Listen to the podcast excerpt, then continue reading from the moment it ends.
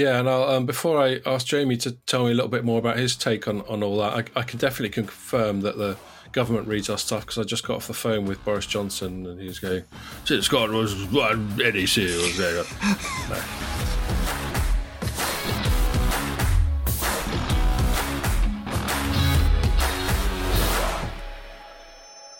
Hello and welcome to another telecoms.com podcast. What is it, week 10 or 11 of the lockdown? Uh, in fact, we were chatting, weren't we, guys? That they might let us, they might let us back in the office in about a month. So maybe by week fourteen or something, we'll be in the same room together, wearing um, face masks. Yeah, wearing face masks and and generally sort of, I don't know, looking away from each other. It's not going to be quite the same, is it? Um. So, uh, what are we going to chat about this week? So, Jamie and I, you were you were too busy doing important things, Ian. So, Jamie and I did a cheeky one on Monday, um, and uh, now that you're back, I think we're going to chat. Both you and Jamie uh, covered. In fact, all three of us have covered stories involving NEC, who we don't talk about very much in the telecoms context, but we suddenly are now, so that's worth flagging up. Uh, then the sort of mega trend of tech balkanization uh, had a fair few stories associated with it this week. So I think we'll move on to that. Uh, and then lastly, uh, slightly overlapping with that topic, but with some other news as well, we will talk a bit about the Indian telecoms market. And just to remind you that if you're watching this on the site or on YouTube or on Facebook, you can listen to it on iTunes, SoundCloud, and loads of other podcast, blah, blah, uh, podcasting platforms. It was going so well. That's going to go in the trailer, isn't it, Pierre? I know it. Right. Um, so I should probably stop talking as I've forgotten how to. I'm going to pass the ball. Or why don't we, Ian, as you uh, as you were included in the last one, I'll pass the ball to you first. Uh, tell us a little bit about NEC and Rakuten and what you've been covering there. Yeah, I mean, they, the big news announced was a couple of big news announcements this week, um, which I I didn't actually cover either of them, but I'm sort of aware of what's going on. Oh, but dear. they've had a they had a they had a big sort of press conference earlier in the week, and they announced NEC as their as their 5G core partner, basically, um, which sort of builds on a relationship they've already got because five um, NEC's playing a pretty big role on the radio side already. They're one of the companies that's building the 5G radios for for um, the Rakuten rollout. Uh, and then they've also popped up apparently in discussions about the UK. Uh, this is all based on, I think Bloomberg recent, originally got the scoop um, that they that the UK government sort of reached out and held discussions with them as well as Samsung about you know, bringing in companies uh, as an alternative to Huawei, um, which yeah, area so, they'd, they'd, come into is unclear. But yeah, sorry, go on, Scott. Yeah, I, I, didn't realize that you hadn't specifically covered that because I was chatting to you about it, and, and you're so knowledgeable. I just assume you had covered it.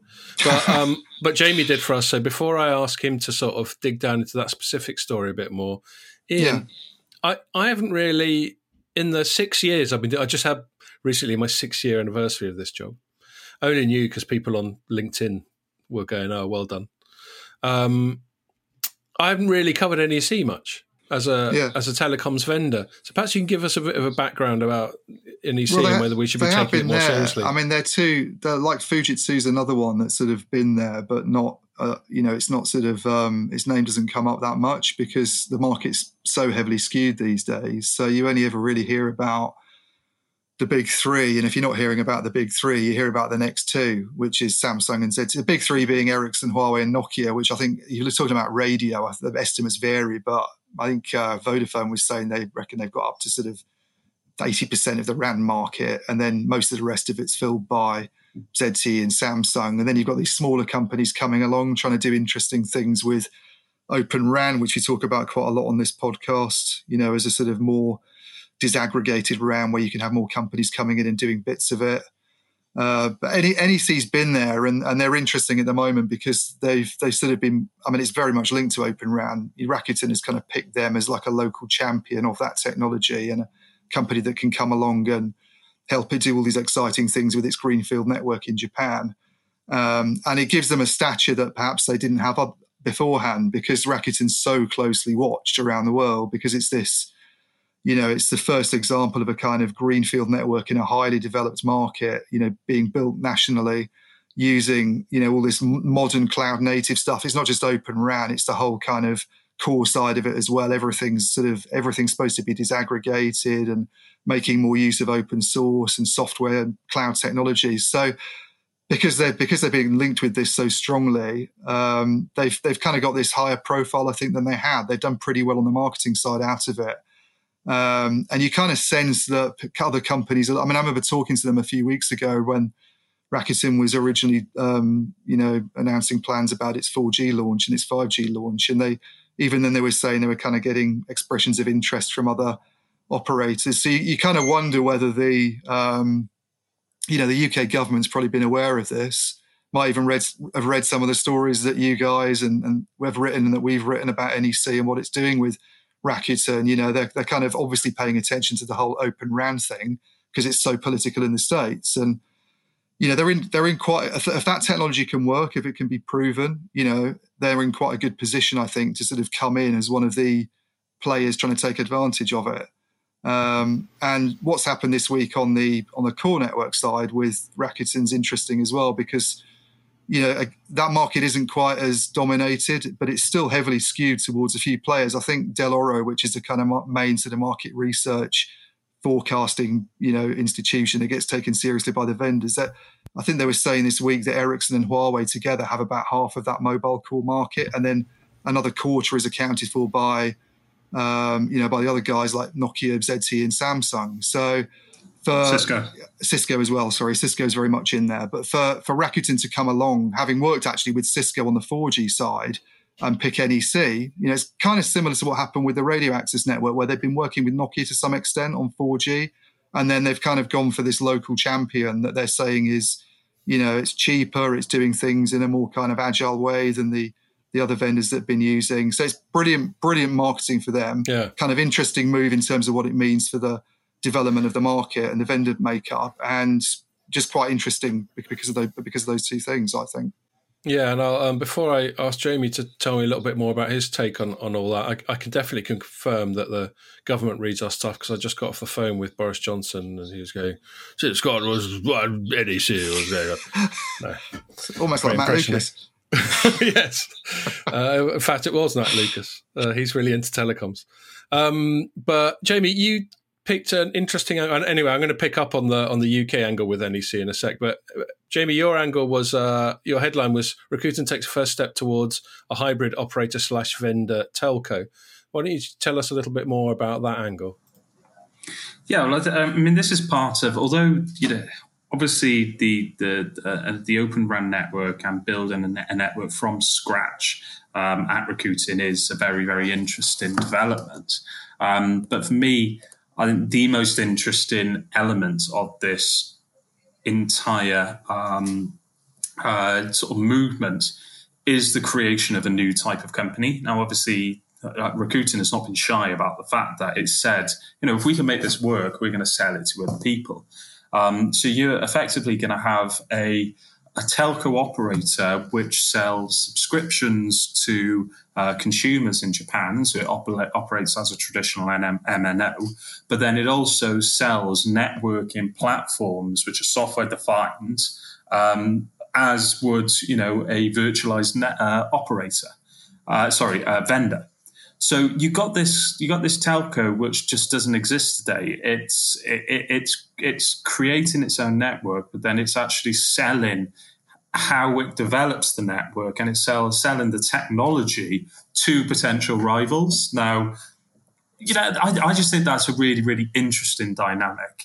Um, a lot of people might say that you know you're, you're, blunting your swords and you, you you're eroding your edge if you sell you know you sell the family jewels. But you know very very few other networks can take a fully virtualized, fully software orientated approach like Rakuten. Um, it'll be bit parts. You know they're buying you know they're buying an aspect of the core that they can implement in their own market, or you know some sort of backhaul solution, or something about carrier a, a billing or aggregation. You know, you, you're buying different components, but you're marrying it with legacy. So no one's going to be able to do this entirely sort of open greenfield cloud approach to delivering networks like Rakuten can.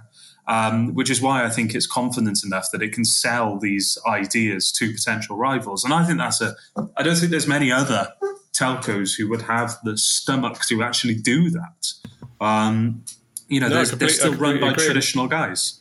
And, and, as you say, you know, it makes you think, why hasn't it happened before? And as you say, the reason it happened before is because everyone else is doing more or less the same thing, just a bunch of different off the peg um, bits of sort of BSS, OSS, this, that, and the other, plumbing, as I like to call it, and and whacking it all together, but not necessarily in, in a, an amazingly unique way. Whereas they are, and that thus they've got something that's marketable. And the other thing that's probably worth pointing out, Jamie, is outside of Japan, of course, they, they wouldn't be selling to direct rivals. I suppose the IP could find its way back to SoftBank or Docomo or whatever. Um, do you know if they're if they're in any way prohibiting their direct Japanese rivals from buying this stuff as well? No, I don't think so. I don't think they could um, um, get away with doing that. Um, to be honest, no. I bet you there's some sort of competition law or antitrust law that says you can't pick and choose your customers like that. Um, but I don't know. I, I, I, don't know. I mean, I see I see consolidation happening um, across the industry um, internationally as well, especially with uh, in, in especially with these new um, sort of greenfield markets emerging. Like, like if Rakuten uh, create, uh, uh, does this product and does it well and creates a really successful business which undercuts the market and you know the, the work that Ian's been doing is incredibly profitable because you haven't got thousands of engineers you have to pay in the in the back end and you can roll out updates super quick and be you know you can be sleek and savvy. Why on earth shouldn't it um, uh, couldn't it launch in another market? You know there's there's absolutely no reason why it couldn't go well we can take the exact same model that we've used in Japan and I don't know let's let's let's do it in Germany. Why not you know, we could, we could. Uh, there, there is absolutely no reason because let's not forget, Japan uh, Rakuten isn't a traditional telco. It's basically Japan's version of AWS, isn't it? Uh, sorry, of, of Amazon. It's a, it's an internet player. It's super savvy, so it thinks differently than traditional telcos. So, and and the likes of Amazon, Google, Baidu, Alibaba, Rakuten, they don't think about borders. They just think about tech as a, as a way to make money. So, so why shouldn't they think about launching this product yeah, yeah. in another market under their own brands? And uh, so, the NEC, um, you two can correct me if I got this wrong. I think their work with Rakuten's mainly in the core. Is that right? This product that we're talking about this week specifically is they're doing it. They, they've launched the containerized standalone core product. Core, core, and earlier on they were announced as a radio partner. Right, of course, yeah. You said so. The announcement earlier. this week's just about the core, but they're they're making the um, they're basically developed. So they're they're doing like a, they're an example of Open RAN. They're providing uh, radio units uh, for five G. Uh, on certain spectrum bands, which I won't say because I can't. I've been told before by the CTO, but I can't remember off the top of my head. Okay. And Altiostar Software is basically running over that. Right. So the thing I'm leading up to is we, we haven't chatted about NEC much. I just had a little look on on the on the tag NEC on telecoms.com and, and before the couple of stories we wrote uh, this week, I don't think we'd written about them for about a year or two. Um, is it is it specifically this open RAN development that is making NEC much more viable and a much more prominent player? Or is there also the other thing I'm wondering, and this is kind of overlapping with the second segment, but it's relevant the fact that NEC is Japanese. And so there's a degree of sort of. Uh, I think it's national. Yeah, champion. I think it's both. I think it's both, and I think it's interesting they've gone for in the core. You know, where there's more sensitivity, arguably. You know, we've we've seen restrictions uh, introduced there already by operators themselves in the UK. You know, Vodafone and BT very sort of resistant to having Chinese vendors in the core. BT's been working on getting Huawei out of that area for a while, even before everything was you know has been going on in the last few months. And European Commission's more concerned about that area. I think there's, you know, I think um, picking a, a, local player is much more sort of um, uh, palatable, perhaps. I think on that in that respect. So I think that's probably helped them there. Um, and they're very key. I mean, got- you, you, you listen to uh, uh, Tarek Amin in um, press conferences. He's very much into the whole. He's not Japanese himself, but he's very much into sort of trying to promote Japan as a place that does really high tech technology. And there seems to be a slightly sort of nationalistic angle coming out sometimes. In it's almost like he's been tasked with doing something with local expertise as much as possible.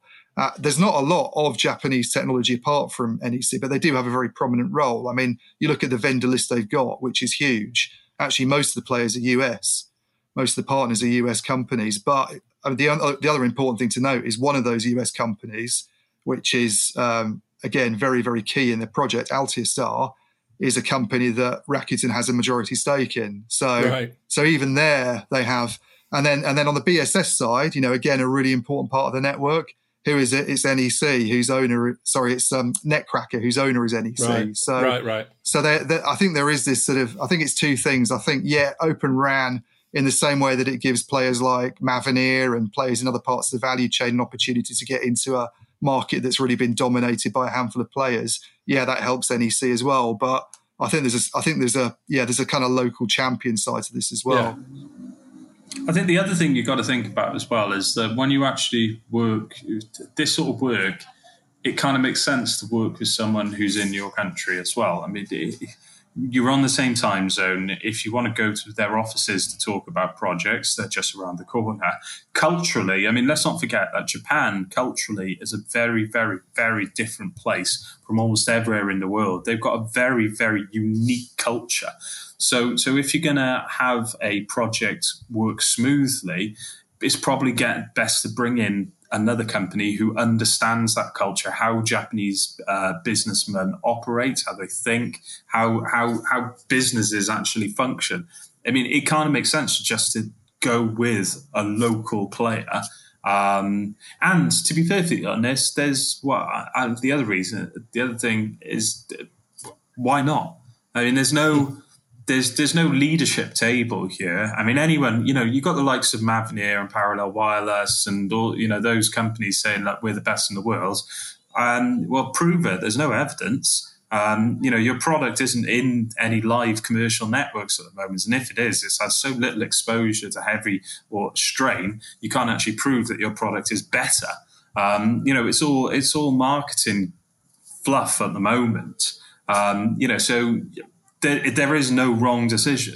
Um, realistically, yeah, I, Rakuten is probably going to fail, and, th- and uh, most of the time, the first yeah. time that people do it, it usually it goes wrong. Yeah, no, I, t- I totally agree on the cultural side, and, and, and actually, he was on. Um, I mean, that's a really interesting point because he was on a symposium that Light Reading did yesterday, Tarek Amin, talking about the core and uh, and it's very clear that they sort of view this relationship with NEC not in the traditional kind of operator vendor way. You know, we do an RFP and then someone comes in. They're very much sort of presenting them as technology partners. Now, to make a relationship like that work, it's you know, as Jamie's saying, very very helpful to have a local partner, someone who's down the road, someone who understands the kind of cultural norms of the market you're working in, and all this sort of thing.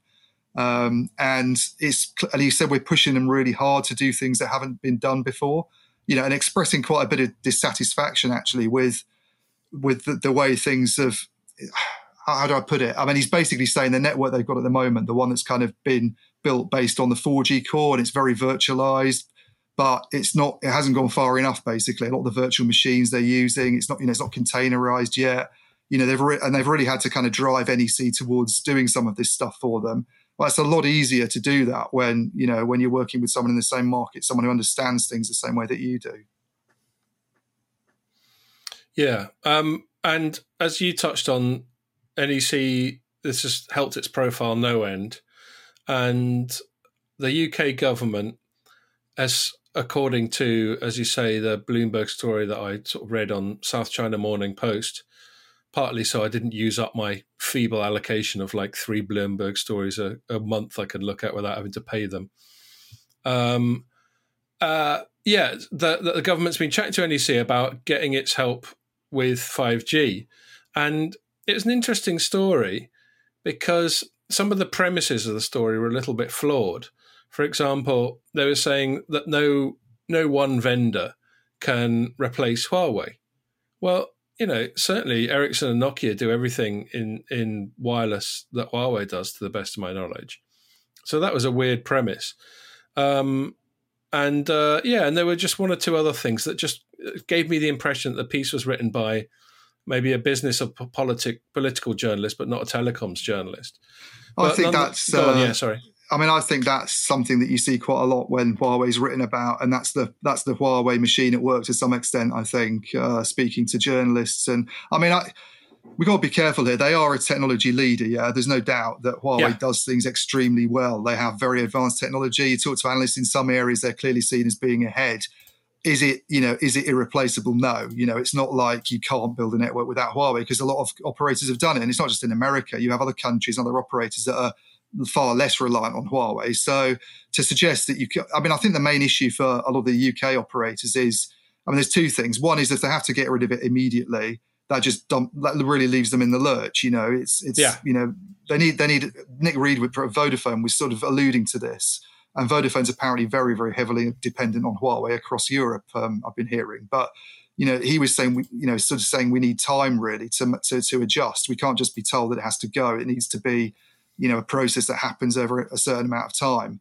Um, and you know there are costs involved in in replacing a vendor of that size that, that, serves so much of your market. So I think that's one issue for them. Another one is they don't want to lose the competition. You know, Huawei's come in and offered extremely good products at very competitive rates. You know, started off being regarded as a kind of copycat, just ripping off Western innovation. I don't think anybody would regard it as a copycat these days in in areas like massive MIMO and and some of this stuff. They're you know they're, they're very much seen as the leader. So if you lose them as a competitor and you go you know, in a market that's already very consolidated, what are you talking about? You've only, only really got Ericsson and Nokia as options, which isn't a position anybody wants to be in.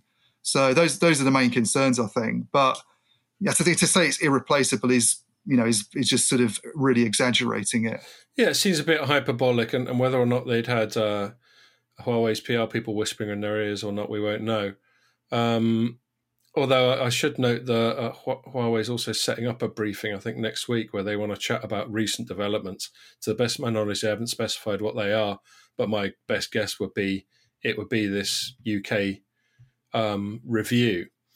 And um, yeah, I mean that kind of brings us on to the balkanization topic because you know whether or not the story is true remains to be seen. Um, and whether or not the government should be chatting to NEC as opposed to someone else is is up for debate. But there's also the fact why should the government be poking its nose into this shit at all? Um, you know, my my issue with with governments poking their nose into markets, other than just a, a free market purist point of view, is they're not very good at it. You know, the, whole point of, of a free market is it's the most efficient allocation of capital because companies with a massive stake in, in the partic- in the area they're involved in, answerable to shareholders with all these fiduciary responsibilities, will tend to make, and I say tend to because obviously there are plenty of examples of them making bad choices, but will tend to make the best choice for their commercial circumstances.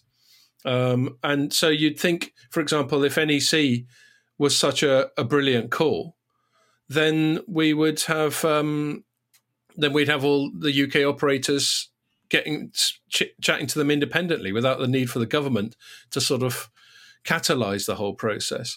Yeah, I thought it was a bit odd as well. I mean, I don't, I don't know what it's all reported, obviously, by Bloomberg, so we don't really know what's happened and whether it's just a sort of attempt by the government to establish whether these are viable alternatives before it does anything that might, you know, limit competition uh, and it's really just a sort of inquiry, or or whether it's something. I mean, certainly if gov- the government's going out and trying to pick technology companies that should come in and be directed to work with Vodafone, say, or BT, that would be really really strange. Um, yeah, and also well, and you wonder why to go and shove it. Yeah, and you wonder why they can't get this. I mean, this is presumably why they have so many conversations with the operators themselves. You know, is it you know, is it via? This is presumably why they imposed the restrictions that they did. You know, thirty-five percent, but still allowing Huawei a role was, I'm guessing, based on long conversations with people like Vodafone and BT, where those operators were saying, well, we can't, you know, we can't just get rid of them. We're going to end up setting 5G back a couple of years. We're going to end up having to spend quite a lot of money on rip-out costs, which they they've already incurred as, as a result of that decision. I think BT's saying about 500 million, isn't it, over the next few years to replace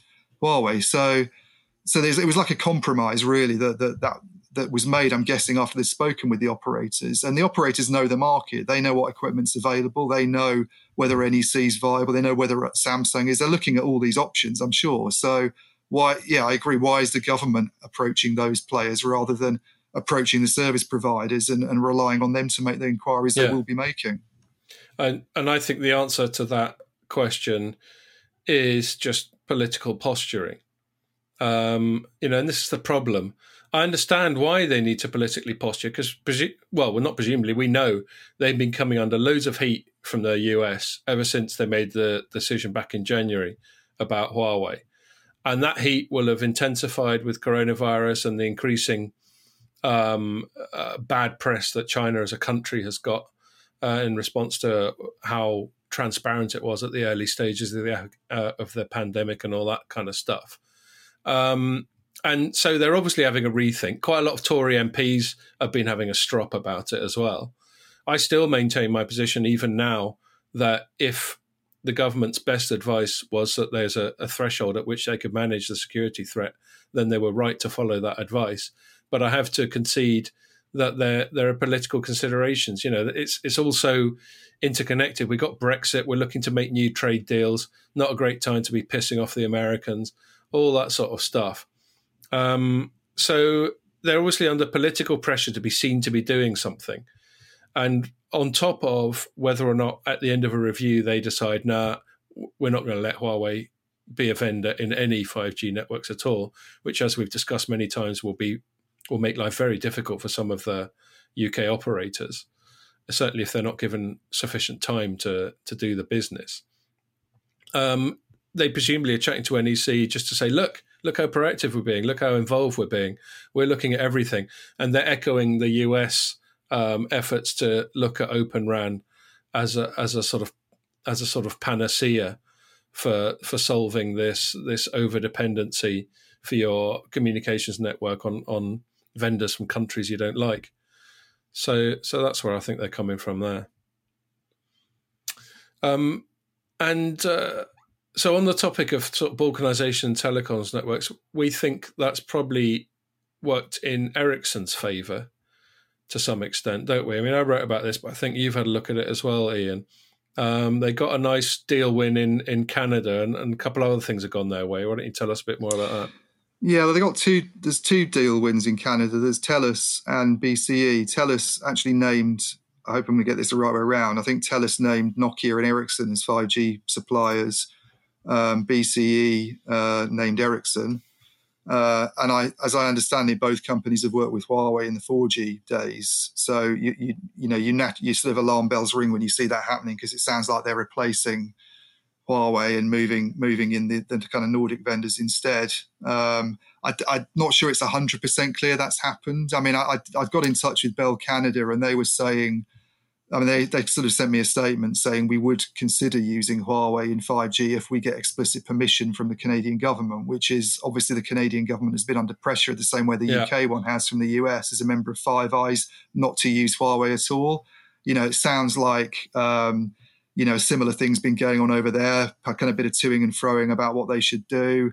Um, but then again, you make a decision like this, it almost sounds like you've moved ahead. You've decided to do something and, and you know, kind of take a firm decision about which vendors you're going to introduce. And yeah, well, they can't sit and wait for the government, can they? They can't just keep waiting. They had to move ahead and do something. So, you know, and I think you heard as well, Scott. You you got something from them about the yeah. Well, I'll tell you. I'll tell side. you that I, yeah. I just asked Ericsson when I was writing the story, um, and credit to you. This this was prompted by a, a chat I was I'd had with you prior to that and and I asked them if the if the contract this is specifically the Bell Canada one if the contract significantly expanded their market share with Bell compared to what they had with 4G and they confirmed that it does. They didn't give any specifics but there's clearly been a market share shift at Bell Canada in favor of Ericsson with this deal.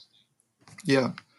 And and Telus I got in touch with the um, uh, CTO directly actually because he because he's come to a few of our events in the past. So I just emailed him and he, he didn't want to comment, but uh, but they've um, at least he got back and said I don't want to comment because it's obviously a bit sensitive. But he but they've basically announced Nokia and Ericsson, so it's kind of a rare instance actually for where Nokia has been named recently, and and Huawei seems to have lost out. You know, a lot of these win, a lot of these swaps that have been happening. I put a little table together in the story I'd done where there's quite a number now of cases where Ericsson's come in as the as a vendor that has sort of replaced Huawei. You know, it's, uh, Huawei even mentioned this on its earnings call earlier in the year. They sort of admitted the deals they'd lost, and it's always been Ericsson that's come in.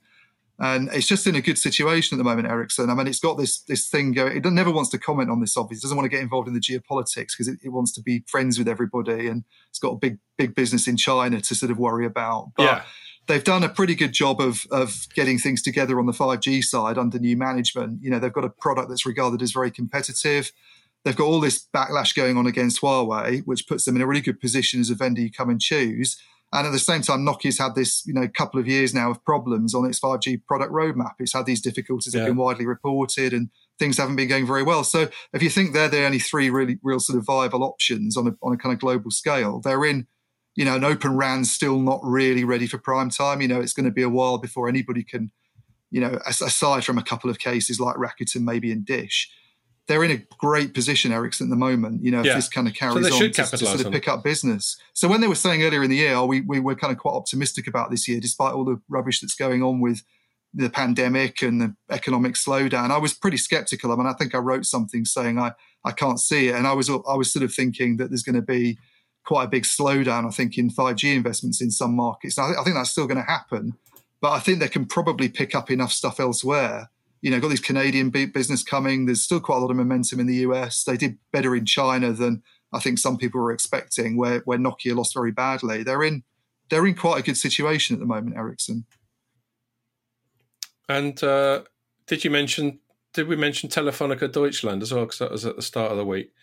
We didn't. No, that's that's yeah. another one. Yeah, that's more, that's on the core side, and again on the on the core network side, they seem to have been doing quite well. You know, as the, as the player Ericsson that's come in, Ericsson. Yeah. So they they had a deal with uh, BT for a while. Has been looking for a replacement for Huawei, and um, we I, we knew that they were actually looking at Cisco and Nokia as well. That had been confirmed, but Ericsson was chosen as the vendor to come in there.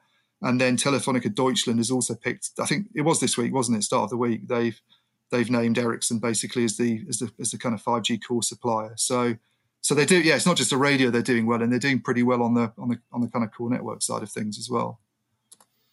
Okay, and we should actually. It reminds me, we, we've been talking about um, people sort of pushing back on China, but it, Jamie, it's Jamie who um, wrote about that Telefonica Deutschland thing, but he included it in a broader story about 5G core networks, and and and Jamie, you said that um, China's leading the way there based on some Dell'Oro numbers. So that we've still got some catching up to do. Is that is that how we see it? Yeah, well, if you actually have a look at the, at the where the, the, the big acceleration in five G is, um, it is it is China, um, and you know, and you know, there's you you obviously have multiple cores uh, in in in a in a network. I mean, sort of like the actual physical product. You know, you, we designate it as what as the the core as a singularity, but you actually have more than more than one. Um, if you look at the you know the, the sheer size of China and the the distribution of its population, um, you know, the, the, the, there's just more money to be made there. You know, uh, Ian, I think you've you've you've said it numerous times that know, the, the the RAN market is going to be sixty percent Chinese companies or something like that. Um, you know, this goes for every other segment of the telco market as well. It may not be as aggressively uh, as aggressive as sixty percent, but you know, fiber for backhaul. Um, you know, you're going to have to put if you if you're going to make 5G work everywhere, you need to have full fiber. Um, as, not everywhere, but for as far as possible. And the sheer size of China means that there's going to be some big, big, big optical contracts um, on the horizon for the likes, you know, for, for China Telecom, for this China broadcast network.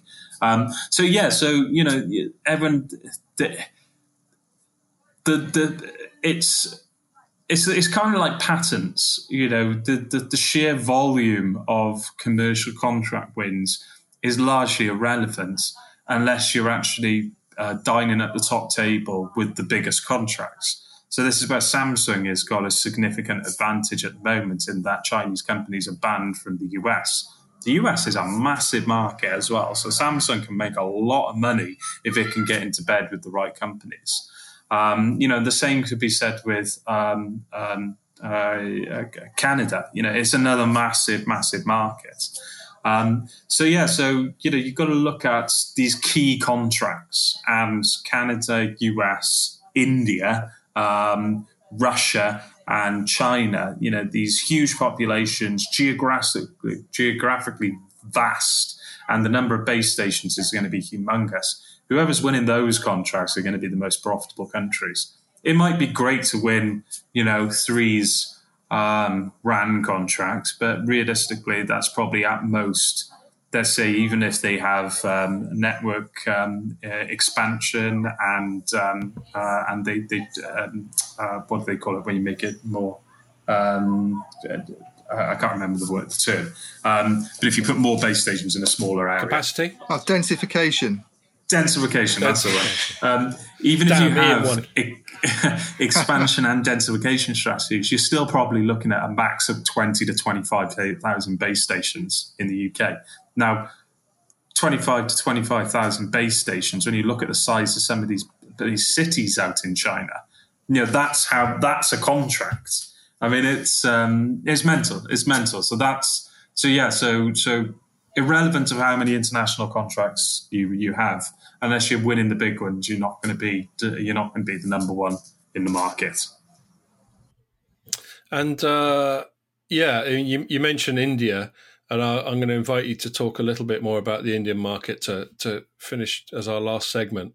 But there's a there was an interesting sort of symbol of the balkanization megatrend in India this week, which was there was an app um, available in India and it was called Remove China Apps.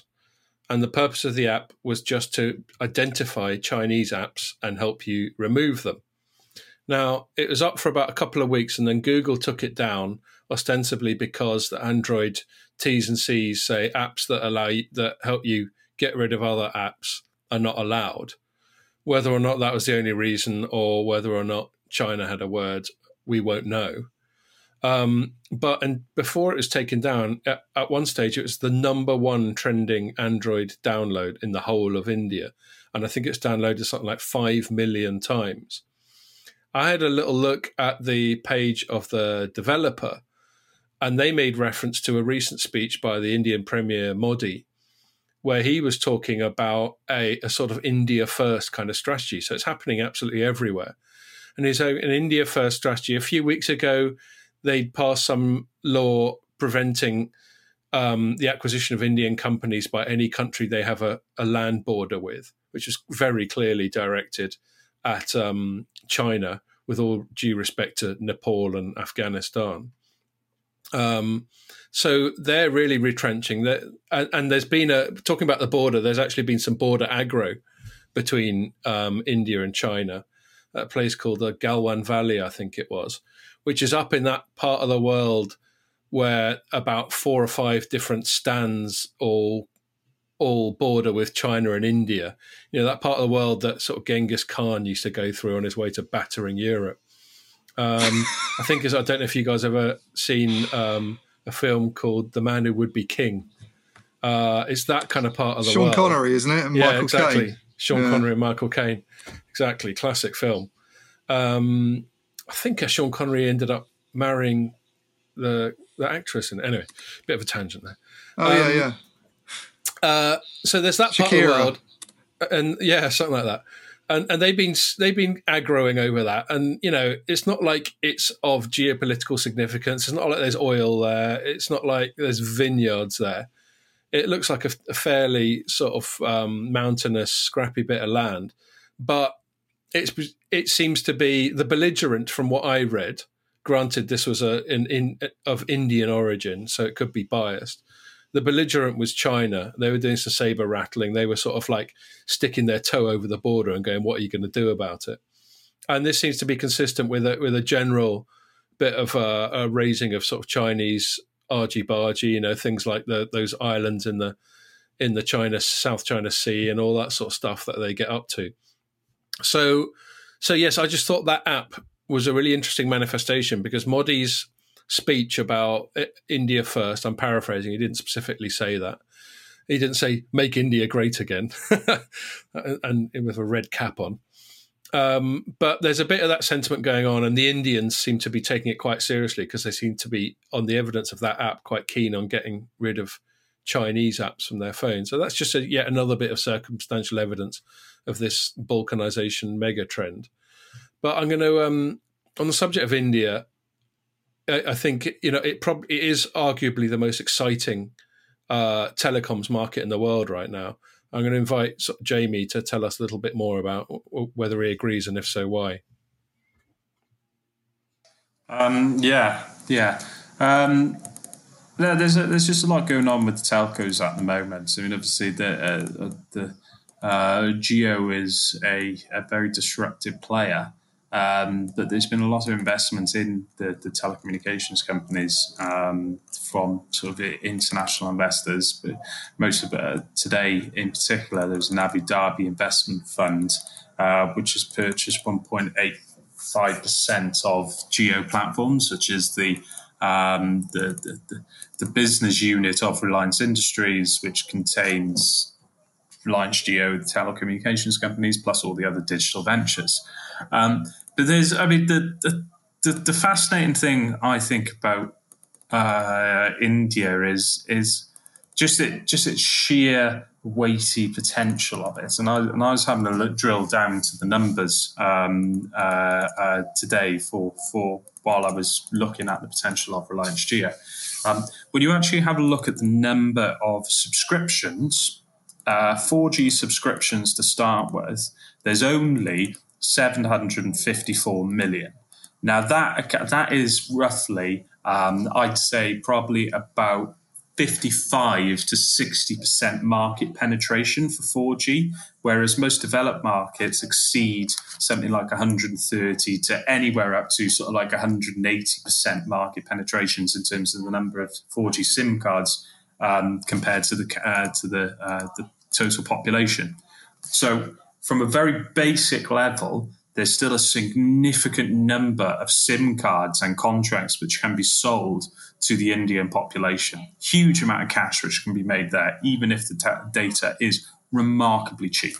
Um, but then the the other really really beautifully interesting part of this is once you've got connectivity, there is basically um, a free for all to develop the ecosystem after that, which I think is you know, where most people make their money. Think about you know the, the telecommunications company makes X amount for, by selling a SIM card, but then everyone else who uses uh, who is an internet company makes 10x um, but off the connectivity, the likes of Facebook, Airbnb, digital payment companies, you know, all these guys. And that doesn't exist yet in India. Um, and then the even bigger opportunity, which I absolutely think is ridiculously fascinating, is a lack of traditional banking infrastructure. So if you know we've already seen in, in, in developing markets in Africa where the lack of a traditional banking infrastructure can um, uh, result in you know the likes of orange money taking off um, and you know these sorts of initiatives. I can't remember what the Vodacom one is called or the Vodafone one. Um, there's a really really popular one. M-Pesa, that's the one. Um, so there's some really yeah, I think it's a pair of trainers that I've ordered. Um, but but the, the, I mean that's what that is a massive opportunity for India because there's so many people and there's so little banking infrastructure. Give me two seconds. I'll just have you, you talk, talk about that point. yeah. Oh no, Juliet's gone. No, she's gone. She's beat me to it. It's all good. Um, I was going to say, I was wondering if you were mic'd up and we are going to hear you chatting to the delivery guy. Um, yeah, I think Juliet's got so that's fine. Um, just New trainers, cool. Yeah, yeah, I, I, I got ten litres of ale through through today, so you got what through? Ten litres of ale. Oh right, okay. Good man. I, I, I haven't got any in at the moment. They, so I've got they, some naught percenters. Two kegs straight from the brewery. Wow, J- Jamie and Ian going in opposite directions here. Yeah, yeah. I'll, I'll, no, I'm still running, get, so I'm running it off. Yeah, well, I, I, I, live I live just around the corner for you now, so I can pop round for a pint yeah, later on. You can if um, you want. Yeah, excellent. you're more than welcome. Well, I, am allowed I'm to jealous. do so now as well. Um, uh, Where were you, the, Jamie? So yeah, so so I think I think the there is a lot of money to be made if you just want to invest in a telco. But the beautiful thing about Reliance Jio is that um, Ambani seems to have this digital vision that you know telcos are the are the vehicle to take the Indian economy to these these these digital fortunes through payment plans. Like he said that he's going to partner with um, um, uh, WhatsApp and Facebook so they can start uh, creating products for SMEs so they can take payments online as opposed to dealing with traditional cash. You know, he's like like the, the investor today that came in, the Abu Dhabi Investment Fund, also owns a satellite um, comms company. So, in terms of international roaming for Jio and filling in the, the holes of the, the connectivity in the Indian rural countryside, that's a great partner to have as um, as as one of your investors. I, I just think that there's so many there's so many like opportunities that can be can be made in India because everyone is uh, no one's really developed a digital ecosystem there. So yeah. democratize connectivity through 4G. You've still got 40% of SIM cards to make, which is just shitload of money to be to be to be fighting over. And then off the back of that, whoever can land like the social media platform or be the you know the, the next digital payments master or the you know if Netflix can get in as the most popular um, streaming partner to a billion you know to what how many households are there? Like two three hundred million households or how many there is. It, it, there's such a ridiculous amount of money there to be made. Yeah no, I, I think you're you're totally right. There's so much latent potential. And you look at what happened to China 10 or 20 years ago with with its boom that that was founded in large part on on digital um, that kind of potential. There and that explains why we're seeing all these rumors. You know obviously facebook bought into Jio platforms a few weeks ago and since then it's been mainly sort of uh, uh, venture capital. But we've had rumors about google buying into vodafone idea. We've this week we had rumor about Amazon buying into Bharti Airtel. And so you're getting all these web scale US companies contemplating investing and, and, presumably it's exactly what Jamie is describing, just to have access to this this amazing potential. Um, I mean, that, the, the, remarkable on, thing about these. Sorry, I just wanted. This is one of the other things that I wanted to point to because I've had to dig down into the numbers. The remarkable thing about it is that in that Reliance Jio is so far ahead of the competition when it comes to actually um, collecting 4G, 4G subscriptions as well. If you actually have a look at um, market share, go from 1G to 5G, and it looks like Bharti Airtel and Vodacom Idea are actually competing on a level peg um, with uh, Reliance Jio. But if you just narrow down the search to 4G subscriptions, they're getting blown out of the water. Yeah. Now, this is Omdia data, um, of our sister companies, uh, which has been helping me out here. Um, Reliance Jio uh, a forecast for 2021 to have 403 million um, um, uh, 4G subscriptions. Vodafone Idea, it's 110 million, and Bharti Airtel is 219 million. So when you actually just look at the 4G market, the other two are just nowhere near Reliance Jio. So Facebook has got it, even if like Amazon or want to buy into Bharti Airtel or Google, that's the other rumor that's been around, is, is pitching two billion to uh, Vodafone Idea. They're so far behind at the moment. It, it, it becomes almost an impossibility to see them overturning this lead. Yeah, I not. I mean, they it's a challenge, but you know the cash the cash could help them do that. I think the Indian market's probably. I'd need to look at the data, so I'm making an assumption here, but I bet it's heavily prepaid, um, which means there won't be too much subscriber stickiness and and everything that benefited Jio in the first place in terms of people defecting from the incumbents because Jio was offering loads of free shit could in theory happen back the other way. Um, it comes down to money, and it feels like there's going to be a money arms race. You know, if if one lot get two billion off Google, another get lot get two billion off Amazon, suddenly they're all chucking money into that, and I think that's probably great news for Indian consumers, not just in terms of them being offered cheap services, but in terms of there being a vibrant sort of infrastructure uh, build out on the back of all this extra cash they have. Yeah, but you got to look at you got to look at what's actually happening at the moment. I mean, this is where the the I, I just can't see it being turned around because you look at the advantage that Reliance Jio has, and it's similar. It's not. It's nowhere near the same um, as Rakuten, but you know, you, you Reliance Geo platform, has been. Yeah. Bit, yeah, it's it's been building a network over the last what five, six, seven years. Bharti Airtel, Vodafone, Idea, all these companies they've had they've had existing networks there that are reliant on that that are that, that clunky, they're horrible legacy networks. Uh, which they all they have to upgrade. You know, this is it's it's like taking the. Um, I know it's not it's not the same as Rakuten, but it is similar. Um, and the other thing you got to you got to consider is you know sheer volume of cash. Um, in, in, you know, Reliance Jio has collected 10 billion over the last seven weeks. Um, you know, two billion is a, is, a, is a scratch on that. But then also, like success compounds on success. 400 million um, 4G uh, subscriptions to st- sell digital services on top of. That's a lot of money to be to be reinvesting in compared to 200 million to sell digital services on top of. And Bharti Airtel's digital service ecosystem isn't anywhere near as developed as the um, uh, as the, the, the Reliance Jio one is. I think I think it's just everything is stacked for Reliance Jio, and I just think that this whole disruptive strategy that has been in place over the last five years is just coming to a head now, and you just got to sit back and just go, "Wow, this guy knows what he's doing. And, mm. you know, Ambani, you've got to give him credit. This is a remarkably good business. Yeah. And he's got a few rupees to chuck around, to be fair. Ian, do you reckon uh, the other two incumbents, Bharti Airtel and Vodafone Idea, have got a fighting chance?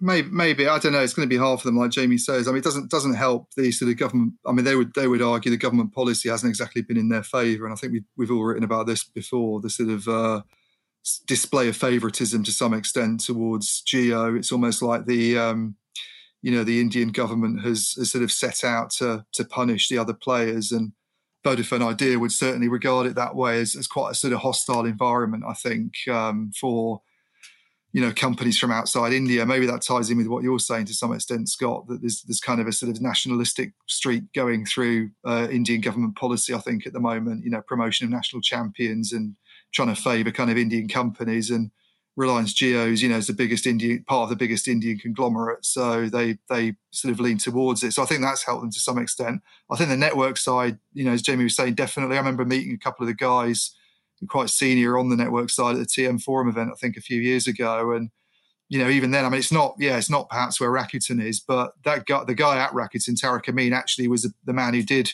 the um, the Jio network. You know, he's the guy who developed it all. So it's very, very automated. It's um, I think they've talked about this in the past. They, you know, the same way that Rakuten thinks it can pass these cost savings onto customers and just have a kind of profitable business by undercutting rivals because its technology is so much more efficient. There's an element of that going on in India as well with Jio. They've talked about this, you know, the margins being a lot healthier from a kind of you know network perspective and what they can sort of offer over the top of the network. So they've got they've got a lot of advantages. that I think yeah, it's going to be hard for the other operators to turn that around. And you know they've they've got their finances aren't in the best shape either. You know this is the problem. It's not like they're in a in a great situation this year. So it's going to be a real uphill struggle for them, I think. Yeah, talking about a government, there's those great big sort of back bills for pre historical license fees and, and all that kind of stuff that's still hanging over them. Um, I just think I just think it's interesting. I mean, I don't disagree with what both of you two have said about the intrinsic advantage that, that Jio has, and and that's been clear for for a little while since it got off to such a flyer. I just think it's interesting that the likes of Amazon and Google are sniffing around the other two. It could be that it was catalyzed by Facebook's investment in Jio, and maybe Jio's now while it's accepted a lot more investment, it hasn't come from any other actual tech companies. It's all come from VCs and sovereign wealth funds and all that sort of thing. So maybe it's you know maybe one of the stipulations with Facebook is it doesn't let any other US web scale companies invest, and so they're thinking, all right, a if we want a piece of the action, we're going to have to look elsewhere, and b maybe there's a real opportunity here with with sort of relatively distressed assets in the form of those other two for us to get a really serious stake in a massive market at a bargain price. So I think, um, regardless of how it plays out, and I agree, the smart money is on Jio.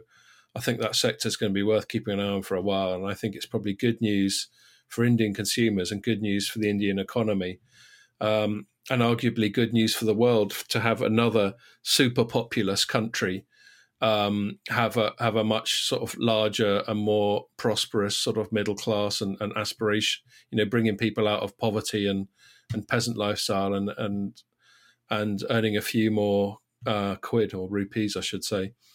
So yeah, I agree. I think I think it's absolutely fascinating. I'm, I'm, I'm sure we'll be talking about it again. Cool. All right, then. I think I think we're more or less done. I'll take the that pause from the two of you. Say you got nothing else to interject on on India and all that jazz. And I think we've done about an hour anyway. So I'll wrap it up there. So, uh, Jamie, you going around Ian's house for to have some of his keg of beer now? Is that what's going on? Try try some of this ale that he's got. You are, wel- you are welcome anytime. Yeah. It's, I, I think it'd only be about a 20 minute walk there as well, isn't it? It's a 20 minute walk. You can come and sit in the garden. Yeah. I mean, the weather's not so bad at the moment. It's up to you, mate. I'll give, I'll send you my right. postcode if you want to come over. It was, it was just pissing down with rain about 20 minutes ago. So I don't. Yeah. I mean, I mean, anytime you want to nip over, or we can meet in Wandsworth Common and do what all the other pissheads are doing there at the moment on a regular basis. yeah, by the sounds of it, it's carnage on Wandsworth Common. It's pretty busy in the evenings. Is one bit of it, yeah, with the right. pubs sort of serving takeaway beer. Um, yeah. Well, if you two if you two do meet up, I demand a Zoom call so I can at least join in remotely. Yeah, cool. okay, we'll do that. On on that note, I'll wrap it up. Um, thank you very much for listening, and make sure you join us for the next one.